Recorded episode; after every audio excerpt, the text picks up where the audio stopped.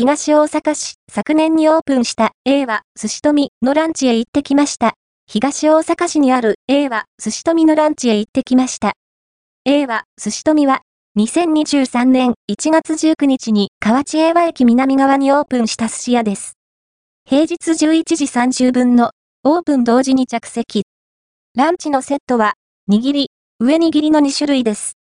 握り1人前を注文しました。全部で9巻、ネタも大きくてボリュームがあります。写真では、ネタの大きさがわかりにくいかと思いますが、お箸で持つとこの通り。横幅だけでなく、厚みもあります。かなりお腹いっぱいになったので、小食の方は、前もってシャリを小さくしてもらうのもいいですね。A は、寿司富は、お昼の部と夜の部で営業。お店のインスタグラムの情報を確認すると、定休日は水曜日、第3木曜日となっています。気になっていて訪れたことがない人は、ぜひお店へ行ってみてくださいね。A は、寿司富公式インスタグラム、